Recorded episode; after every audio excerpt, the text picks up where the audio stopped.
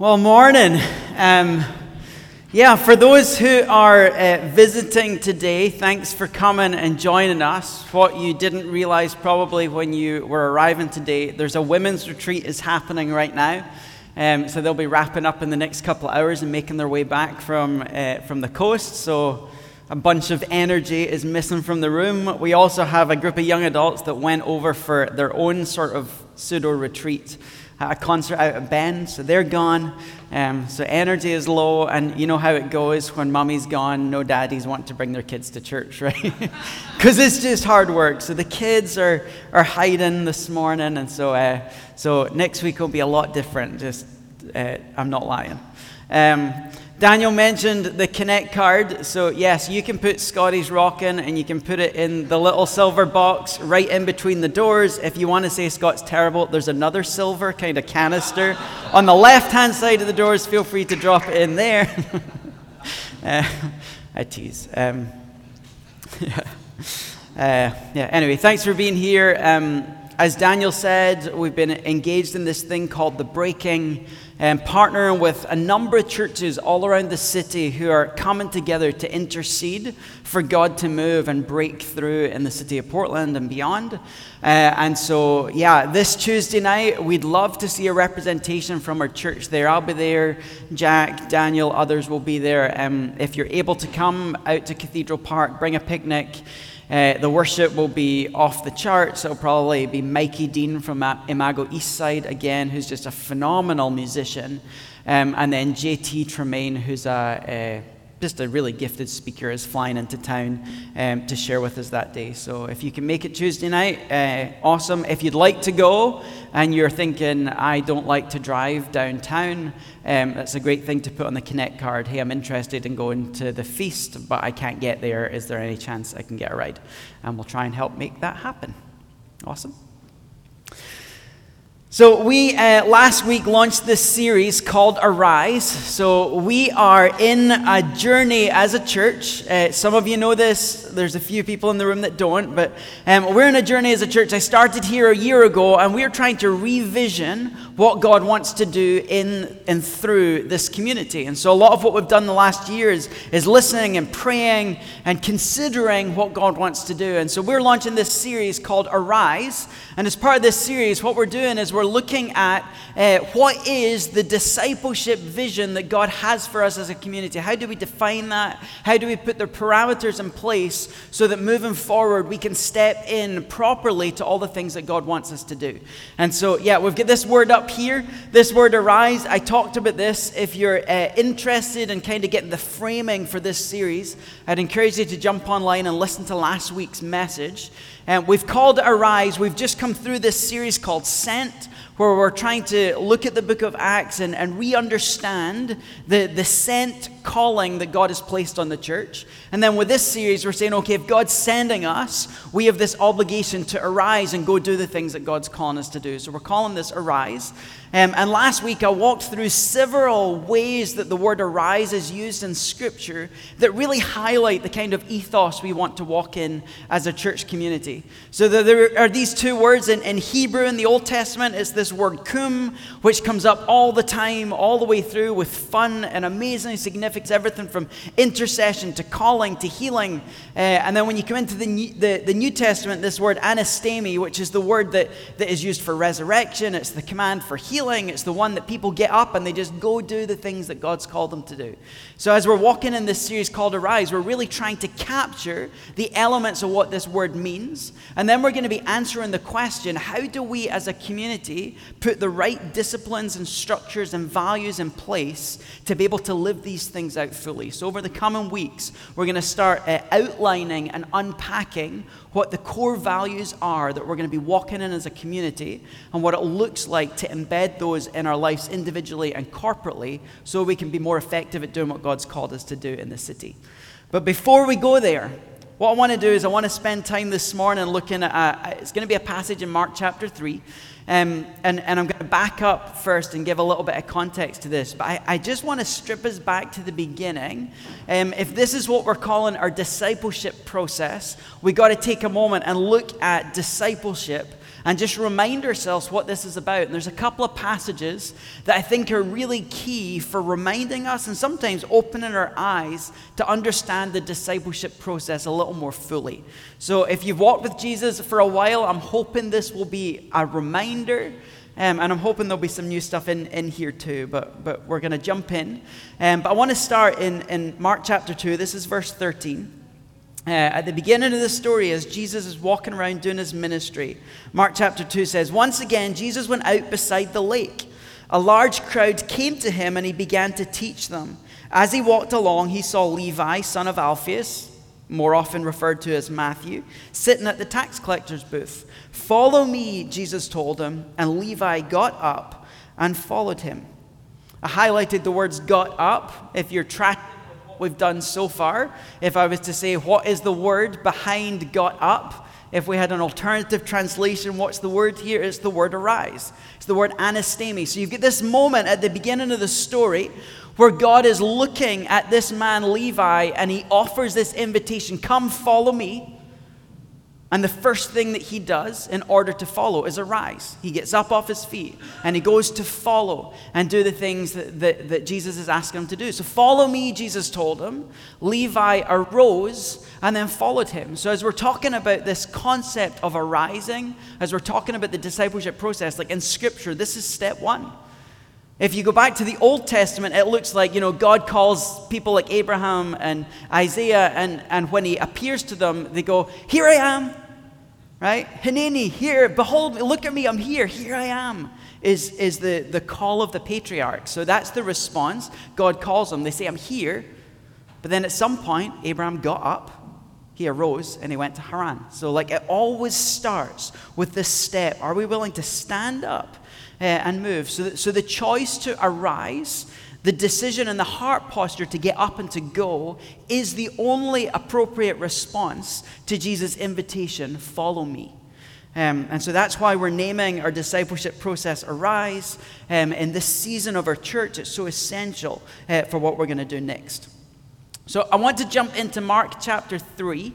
Uh, and, and we're going to look as Jesus is calling his 12 disciples. This gives some little details that, for me, when you think about the discipleship process, I actually think these details are breathtaking. Um, they, they, they do something to my heart and my inner world when I think about what this is um, and, and what he's doing. So, we're, we're going to look at four things um, that, that are key in this passage. Um, one statement about Jesus' uh, appreciation of us, and then three things that define the our discipleship is supposed to happen. So you see uh, up here in orange, so let me read it. Jesus went up on the mountainside and he called to him those he wanted, and they came to him. He appointed 12 that they might be with him, that he might send them out to preach and to have authority to drive out demons. These are the twelve that he appointed. Simon, to whom he gave the name Peter, James, son of Zebedee, his brother John, to them he gave the name Boanerges, which means sons of thunder, Andrew, Philip, Bartholomew, Matthew, Alphaeus, Thaddeus, Simon the Zealot, Judas Iscariot, who betrayed him. So you've got this list. Uh, it, it, there's other parts in here where it'll tell us that Jesus actually went up on the mountainside and he stays up all night praying before he makes this decision, trying to make sure that he is making the correct decision and who it is that he's supposed to call. Uh, some theologians argue that he's actually up all night because he's wrestling with God about whether to call Judas or not, knowing what Judas is going to do, which I think is, is really, really interesting. But it says up here in orange, Jesus goes up on the mountainside and he calls to himself those whom he wanted. And so I, I just want to start with this you are wanted. You are wanted. Jesus, when he called you to follow him, he didn't just randomly decide one day, I'm just going to call this guy, I feel sorry for him. He didn't say, I'm going to call this guy because watch this, I can use any idiot to do the work that, that I want to do. Jesus called you because you are wanted. Um, the word here for wanted um, has multiple translations. So the word "thelo" is the word in Greek, but it can mean to want, to will, to wish, to resolve, to determine, to love, to take delight in, and to have pleasure in. So, so this is a it's a rich word. So when Jesus was calling the disciples, this just wasn't like, let me pick my A team. This wasn't him looking out over Israel going, Who are the top 12 11 plus the failure? Who are the top 11 people plus Judas that I can call to make sure the work is done? Jesus is wrestling with God and praying with God to choose the ones that he desires, that he wants to be with, that he wants to love and take delight in and behold. And that's true for us. So, again, I've said this is 101. When you were called to follow Christ, it's because he wants you. Not because what you can do, that's going to be part of it uh, not because of, of what you've done in the past, none of that stuff. He just genuinely wants you. Jesus desires you. He wants to be in relationship with you. Uh, he, he wants to call you to be in intimacy with Him because of His delight and having made you and knowing what you're capable of. I think, I don't know what it is about the way we function in the Western church. We have a bit of a business mentality to the way we look at church. And we kind of see it as, you know, I've been called for this purpose, and if I'm not doing that purpose, then God doesn't really want me. And if I'm not doing the things He's called me to, He's just going to discard me, right? We have that kind of mentality. God called you because He desires you. That's all there is to it. There's things that are going to flow out of that. But I just wanted to start this morning with that reminder. You are wanted, you are needed, you are desired, and He takes delight in you. Um, he saw something in you uh, before the creation of the world when He was envision- envisioning calling you. He saw something that He wanted, He saw something that He desired, and He called to you and that may actually, of all of Christianity, that may be the hardest thing for us to believe. Sometimes it's easier to believe Jesus came, He died, and He rose again, and that He healed all of these people. It's a lot easier to believe that sometimes than it is to believe that He wants me. That He has deliberately handpicked you out of delight and desire in who you are. So you are wanted. After He talks about uh, choosing those he wanted, he gives three reasons why. And this is going to explain why he wants you. So let's look at these one at a time. First, the reason he wants you is to be with him. That's what I was just saying. It says he appointed 12 that they might be with him. It was the desire for relationship, it was the desire to live together and rub up against one another. He wanted these people in, in our lives. It's like, you know, you don't pick your family you're just kind of giving them, and you have to deal with that, like it or lump it, right? But when someone chooses you as a friend, there's something really special in that because it's a deliberate choice. If you think about your best friend, like you chose them and they chose you. They made a choice. There's, it's like, I met all the people in the world. I really like this one. I'm going to keep it, right? That, that's, that's what's happening here. He appointed 12 to be with them, he wanted them. He's choosing to have them in relationship with Him. Uh, and this is it. He called you, first and foremost, primary, to be with Him, not to go out there and do stuff. Uh, not so that he could wipe away all your sins. Like that stuff is all secondary to the primary thing. He chose you to be with him. And whenever you have a statement like that, you've got to ask the question how am I doing at being with him? Like, is that the focus of your life? If He's turned His energy on you for the purpose of drawing you into relationship with Him, how are you doing it? Just being with Him. Are you giving Him time? Are your eyes fixed on Him? Are you longing for Him? Uh, or is your life consumed by a whole bunch of other stuff that take priority? Um, all He wants from you is to be with Him. Uh, it's primary, it's the crux of everything that we do in Christianity. The amazing part about this, when you're reading the, the like pre Pentecost, he calls the disciples to be with him. But then for us, post Pentecost, it's not just a case of being with them, but he pours out his spirit to dwell in us. So this is not, he didn't just choose you to kind of hang around a little bit, he chose you because he saw the potential for you to be a host of his presence and for his transformative power to work inside of you and through you into the world. So you actually host the presence of God inside your very being. That's how much he wants to be with you. He chose to dwell in here. And, and I think, again, with Christianity, especially Western Christianity, but I see it all over the world, we have this sort of thing like, I have to go somewhere to find God. Like I'm having a bad day, so I need to go and like get into my prayer space, or I need to go to church on Sunday, or I've got a conference where God's presence is going to be. Uh, his presence is there. Like He is in you. He's chosen to inhabit your very being. Um, so He calls us to be with Him. Uh, how are we doing in that? How are you doing at pursuing Him in Scriptures? How are you doing at engaging in prayer? How about your thoughts, your attitudes, your money, your time, uh, even your career and the way you're engaging that? Are you doing those things in a way that is with Him, or are you doing it in a way that's apart from Him? Uh, and there's no judgment in this, it's an invitation. So when He called you to follow Him, He says, I want to be with you. Life will be much fuller when we can cultivate the rhythms that help us be with Him all day, every day. And so, part of this process that we're going to walk through over the next couple of months, as we're looking at these values, we're going to look at what are key rhythms that we can have in our lives daily and as a community that will help us in the process of being with Him. Uh, not just in the Christian activity, but in every aspect of every day. So, primary, first of all, he calls us to be with him. Secondary, he calls us to send us out. Uh, we just did however many months uh, walking through Acts to look at this. Um, this concept of being sent out is entirely dependent on the first part of being with him. He wants us to be with him so that he can transform us, so that we know who he is, what he does, what he's like, so that with that stored up inside of us, we can go out into the world and be sent to be his ambassador. Um, he doesn't send us out into the world just to do good works and keep silent, but it's really clear he sends us out to preach the gospel. Um, I don't know how you feel about your gifts and your abilities. Did you know that you're called to be a preacher? It's not just me. Like God called you knowing that He could use your mouth to declare his birth, death, and resurrection to the world.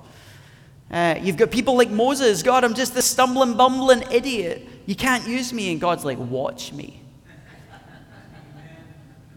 God can take any stumbling, bumbling, can't speak person and use them to preach the gospel. That's the purpose. He called you, come be with me See what my life is like. See what it's like to be loved by me. See what happens inside the wholeness that you experience in intimacy with me. See what it's like to watch the things that I do and, and, and to be entrusted to do the same things. And once you've grasped all that, I'm going to send you. You know, as a church, we've, we've kind of done a good job of some of the be with me sort of things. We study the Bible and we pray together and we gather and worship, but you know, we can do all of those things without necessarily being with Him.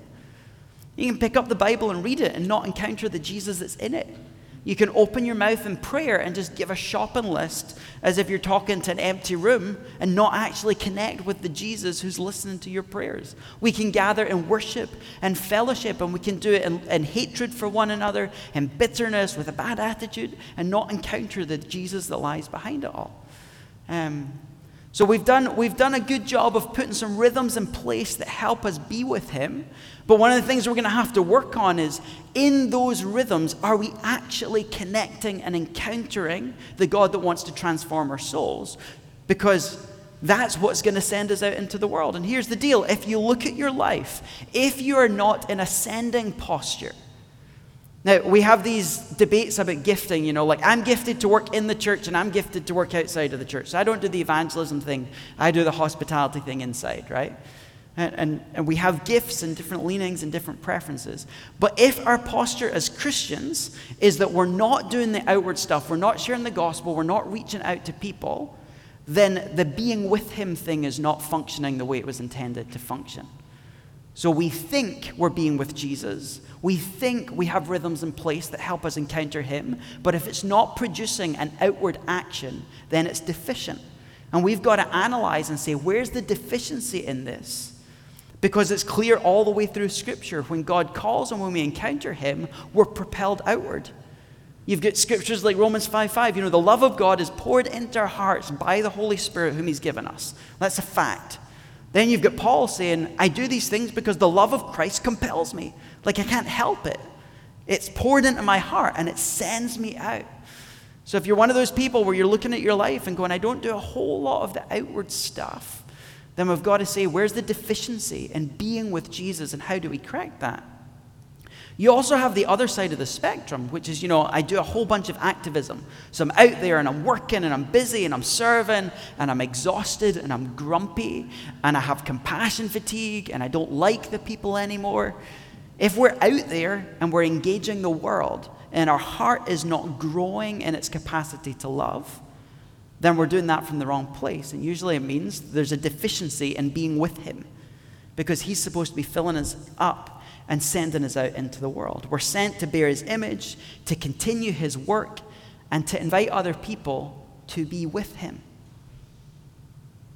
Not to invite other people to church on Sunday, although that's often part of, of the rhythms that we have in place, but we're to go out there and invite people to intimacy with Him in their context as they're flipping burgers at McDonald's, as they're being a crossing guard for a school, as they're working in, uh, in corporate America, like they're called to be with Him in those environments, and that will rub off of them and transform them. Let me sidestep and just put up a little diagram here um, about how we're sent out into the world. It's another thing that I think in the church we often get wrong. So there are two elements to be sent out there are good works that we do in the world, and then there is the work that we do and verbally proclaiming the gospel.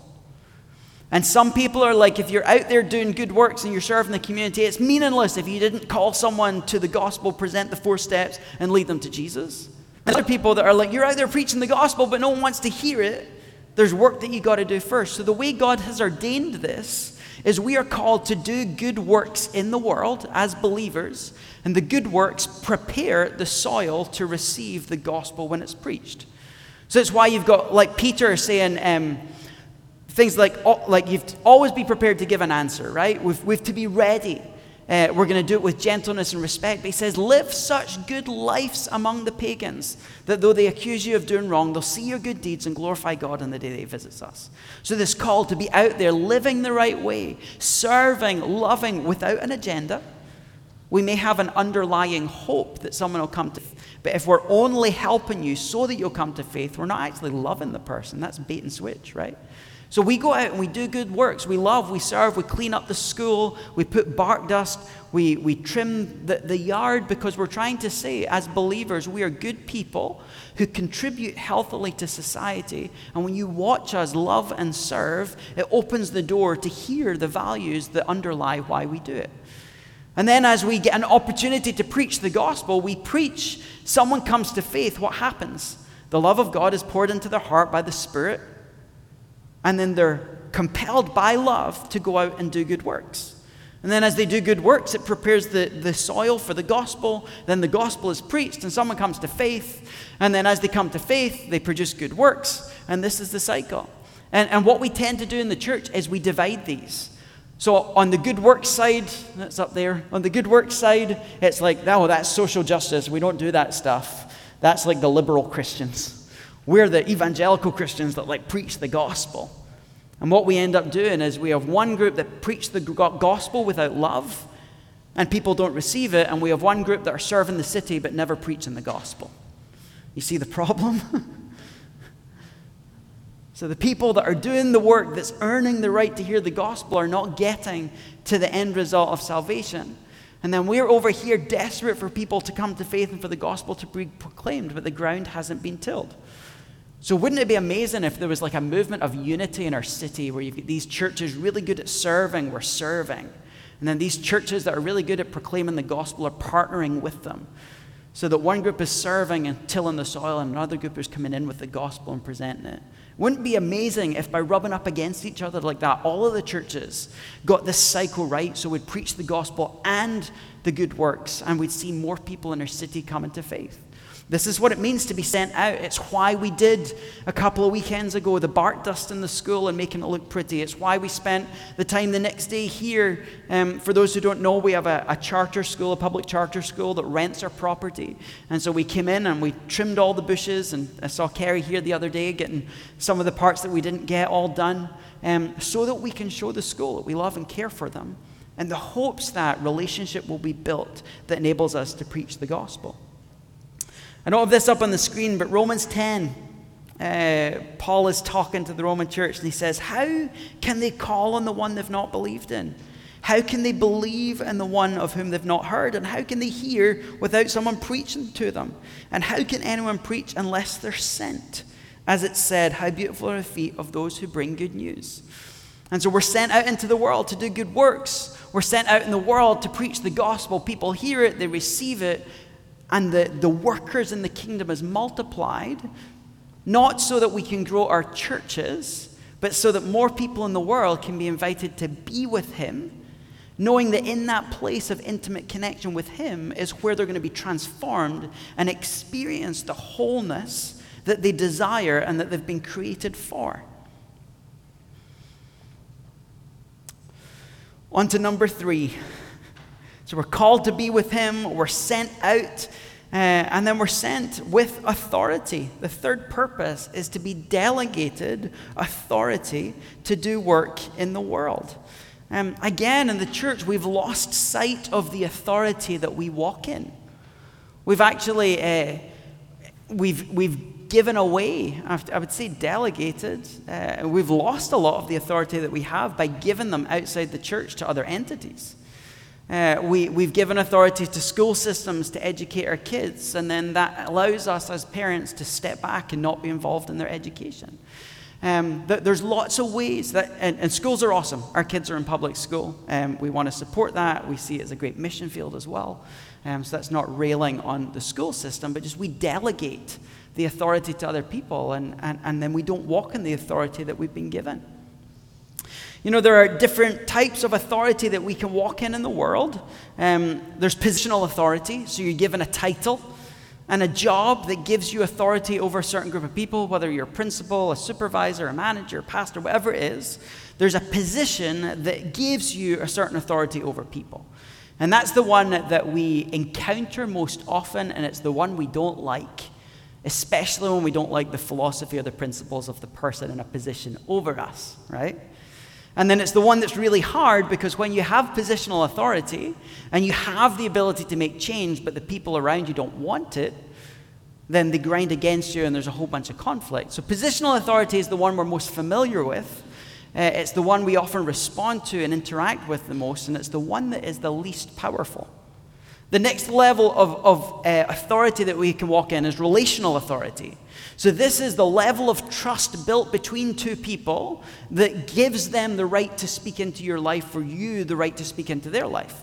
So, we all know, like, when you've got a boss who's been given positional authority over you, it's a much nicer experience, and you're much more likely to do the things they're calling you to do when you're in friendship with them, when you trust them, when relationship has been built. Um, it's why when you have someone come in, uh, a new boss is brought in from outside, knows nothing about you, you just grind against what they're doing because who's this outsider coming in to tell us what to do? It would be like getting a pastor that he was that comes in from the outside and is like, who is this idiot with a weird accent um, that wears red shoes on a Sunday? so, but relational authority is important. It's interesting that in Scripture we're called to love and serve one another and build fellowship in the body for the purpose of supporting one another, encouraging each other's growth, equipping one another, and rebuking and challenging one another. Relational authority is really powerful. It's one of the biggest uh, authority systems that does damage in churches. Because if you've got a, a, a leadership, an elder board, and you've got, uh, you've got a group of people over here who are the key stakeholders, matriarchs, patriarchs of the church. Their relational authority can outweigh the positional authority of the people over here, and then we end up undermining what God is trying to do through the appointed leaders of the church. And so, this is a, a, an interesting dynamic when you're bringing positional against relational.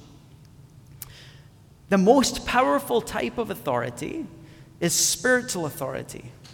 And it's the one we don't think about, it's the one we don't talk about, it's the one we don't often walk in in the church in the West. That is, in the world, it is possible to walk in the full power and authority that God has given us in a way that impacts every situation that we walk into. This is a, a spiritual authority that's been delegated to us with the Spirit living in us. So, no matter where you walk in the world, you bring the power of God into the darkest places. Um, spiritual authority is heightened by certain things. Steeping in Scripture so that you know the truth. The more aligned with God's truth you are, the greater the spiritual authority you wield. Um, the more hours you spend in prayer and intimacy, being with Him, the greater the authority you have as you walk in the world because you have an intimate connection with this guy. Uh, the, the, one of the biggest hindrances to our spiritual authority is the presence of sin. So, the more we give into sin and brokenness in our life, the more we sabotage the authority that we can walk in. And then, on top of all of that, there's a whole bunch of principles in Scripture about the kind of authority we can wield as believers that we don't know well, that we haven't learned, that we haven't been given the skills in to be able to exercise. So, here we are as the church wielding the greatest level authority in the world, but it's been hijacked and we've given it away and it's been sabotaged in favor of uh, uh, positional and relational authority. The most powerful type of authority that you can walk in is all three at once. When you've been given the position that allows you to influence people, when you've built the relationship that enables you to cultivate trust, and then when you're walking so closely with Jesus that he's hearing and exercising through you into the world. So, really, as believers, we want to exercise all three. And Scripture is really clear that we've been given all three. Scripture tells us that we're co heirs with Christ. We are a royal priesthood. We have been given a position of authority in his kingdom to mediate over the world, uh, to help bring his will to bear, and to educate and invite people into the principles of the kingdom of God. So you have been given position in the kingdom of God. Uh, and it's a position that's powerful. Um, we're called to relationship, to love one another, to, to build a good reputation with outsiders so that we have the relational authority to impact people out there. And then what happens is we allow our politics and our ideologies and our theological frameworks to hijack our reputation with outsiders. So that instead of being known as someone that's with God, you're known as someone that's against certain things in the world. Now, it's okay to be against certain things, but if that's the primary way that we're known, it's problematic.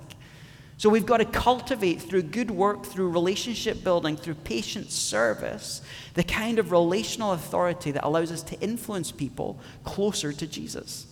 And then lastly, we've been given spiritual authority. The Spirit has been poured out into us.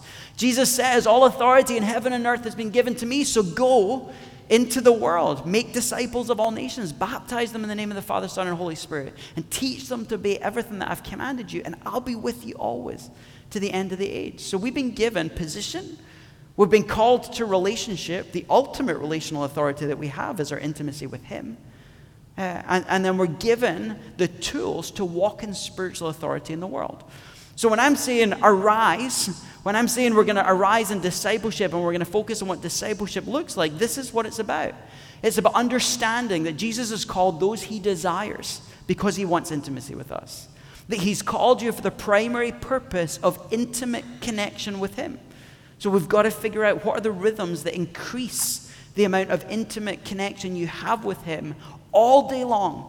So that when you're out walking down the street, the trees remind you of him when someone is fighting next to you, that it reminds you of Him. Uh, so that we can be with Him in all situations, so we can be sent out to preach. So it's going to be about learning the skills, the tools, the theology, the truths that we need to be effective at taking the gospel to the people around about us. And then so that we can have authority. It says to drive out demons, to drive back the darkness that plagues the people in our lives and our city. And so there's some training we need in the authority that we walk in.